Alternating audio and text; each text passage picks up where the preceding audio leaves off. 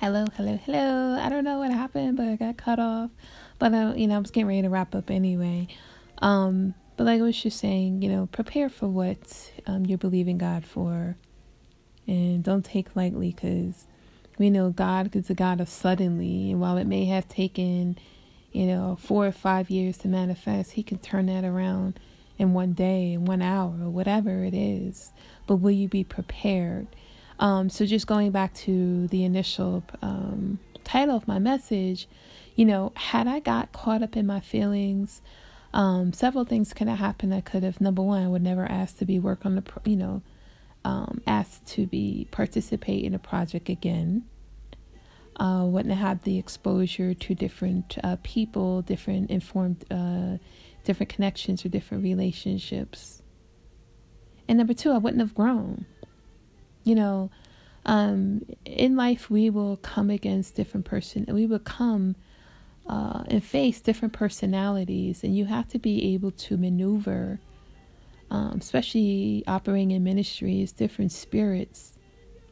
You know, we have to be able to um, recognize the spirits and discern and, you know, um, rebuke it and bind it.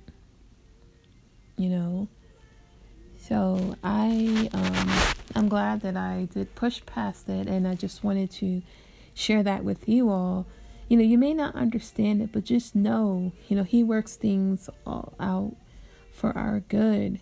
And it may not make sense to you, but just look back. You know, I know sometimes we're not supposed to, we, we, we hear the saying, you know, don't look back, you're going forward. Yes, that's true.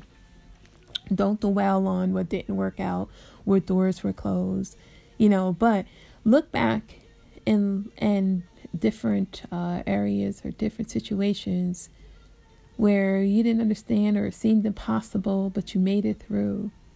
And use that. Like I have a little prayer journal um, that was given to me, and it's like it has a portion where you put your prayer, and then you know you put the date, and then you put the date when it was answered.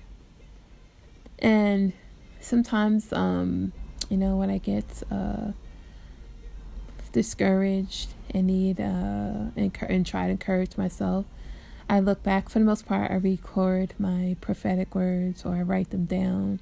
And, you know, I look back on them and, you know, to encourage myself.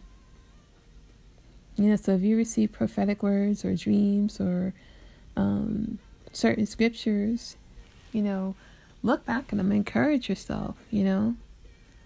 This is no, this walk is not for the, the faint. So I just, like I said, I just wanted to come and encourage you all. Uh, I thank you again for stopping by, and I look forward to um, meeting with you again. In my next message. So I love you all with the love of the Lord, and uh, more grace. I pray this has blessed. This has blessed you.